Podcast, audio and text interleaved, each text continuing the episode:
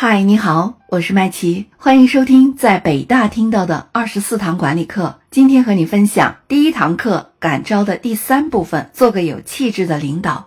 法国作家斯汤达曾经说过，做一个杰出的人，光有合乎逻辑的头脑是不够的，还要有一种强力的气质。作为企业的领导，你有权管理自己的下属和员工，但是我们应该明白。从人格角度和自然人的角度，你和员工之间是平等的，没有高低贵贱之分。从这个意义上说，你是毫无特权可言的，甚至你手中的赏罚的权利都必须是在员工认可的前提下。说到底是靠不住的。当员工朝你游鱼的时候，你会发现一切的赏罚都会变得毫无用处。那么，你用什么来体现自己的领导意图呢？有经验的人会告诉你。微信，微信是一种客观存在的社会心理现象，是一种使人甘愿接受对方影响的心理因素。任何一个领导都以树立微信为自己的行为目标。微信使员工对领导产生一种发自内心的由衷的归属和服从感，这好像有一点精神领袖的味道。实践表明，当一个组织的行政领袖和精神领袖重合的时候。那么，这个组织的战斗力将得到最大的发挥。当二者不同的时候，组织中的普通人员更倾向于行政领袖，优秀人员会更倾向于精神领袖。在日常工作中，很多管理者都遇到过这样的困惑：为什么同样的一个建议，在一个人的口中说出来，与另一个人的口中说出来，会产生截然不同的两种效果呢？为什么有着比他更出色才能的你？却无法像他那样得到团体的认可呢？你又是否意识到这种现象对你的职场有着什么样的影响呢？不管在哪个团队中，总有某个人充当着核心的角色，他的言行能够被团体认可，并指引着团队的某一些决策和行动。我们可以把这种人所具备的人格魅力称为领袖气质。具有这种领袖气质的，并不一定是高层的管理者，在任何一个团队中。小到几个人组成的办公室，大到一个集团，总会有一个人具有说服他人、引导他人的能力。在某种程度上，领袖气质也可以被认为是人格魅力的一部分。在实际工作中，树立权威形象、培养领导气质，并不是一朝一夕的事情。作为一名管理者，我们应该严格要求自己，认真学习管理方面的知识，努力培养自身的威信和领袖气质。下面呢，我们就来说说怎样培养我们的领袖气质。要想做好培养领袖气质、树立威信，那么给大家这样一些建议，希望对大家有所帮助。第一个就是要诚实守信。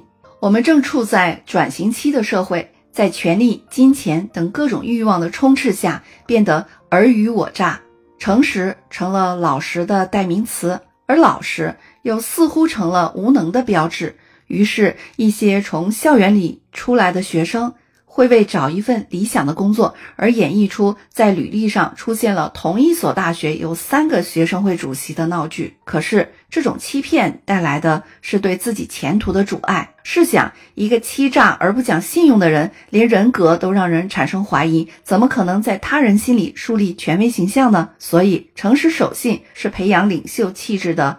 基本条件。第二个就是我们要学会倾听，在职场上学会如何表现自己是一件非常重要的事情。很多人认为说比听更能展现自我，这并没有错。但是你是否想过自己所说的是否能够被团队接受呢？在日常生活中，有一些人在大家展开激烈讨论的时候，他总是一声不吭的，一边静静的坐着，仔细聆听别人的发言。到最后，他才会站出来，果断地说出自己的意见。因为听，首先是对他人的一种尊重，同时也可以帮助你了解别人的思想，了解别人的需求，了解自己和别人的差异，知道自己的长处和不足。当掌握了一切信息以后，你所提出的意见就会站在一个新的起点上，站在团队的角度上。所以。最后的发言，在某种时候，因为掌握了更多的信息，见解也就更加深入、更权威。如果你每一次的意见都是相对正确的，那么自然而然的，在他人心中就树立起了权威形象。第三个建议就是要重视别人，要让别人重视你，树立起你的权威形象，就必须学会重视别人。现代社会生活节奏加快，交流增多，嗨一声就可以认识一个朋友。也许对你来说，要记住每一张新面孔，实在不是一件容易的事儿。于是呢，再次见面却想不起他人的名字的尴尬场景，便会常常发生在我们的身上。可是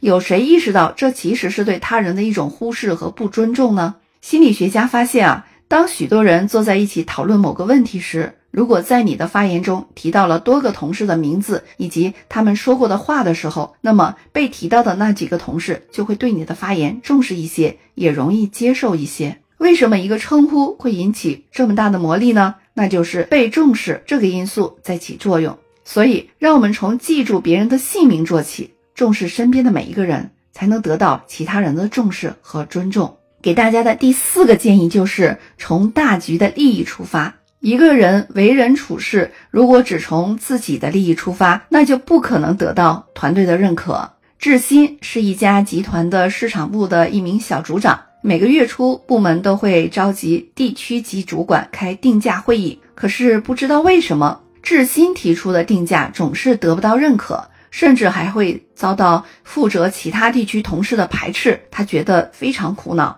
后来在一次偶然的机会里，另一个地区的主管对他吐苦水，让他找到了原因所在。事情很简单，因为志新所在的地区销售情况很好，而且竞争对手少，相对而言就可以制定一个比较高的价格。可是其他地区的竞争对手的实力较强。市场的吞吐量又不是很大，销售价格如果定得高，便不可能完成销售目标。志新只考虑到自己所在地区的情况，没有从大局考虑，他所提议的定价自然得不到大家的认可。其实这种情况常常在我们的生活和工作中也会发生，因为人总是会自觉或不自觉地从自己的角度出发来考虑和处理工作。如果你学会设身处地地为他人着想，你就可以得到大家的信任。还有第五个建议，就是果断的提出你的意见。如果做到了以上几点，你就会取得大家的信任和尊重。但是，如何来表现你的权威呢？这还是要把功夫花在平时。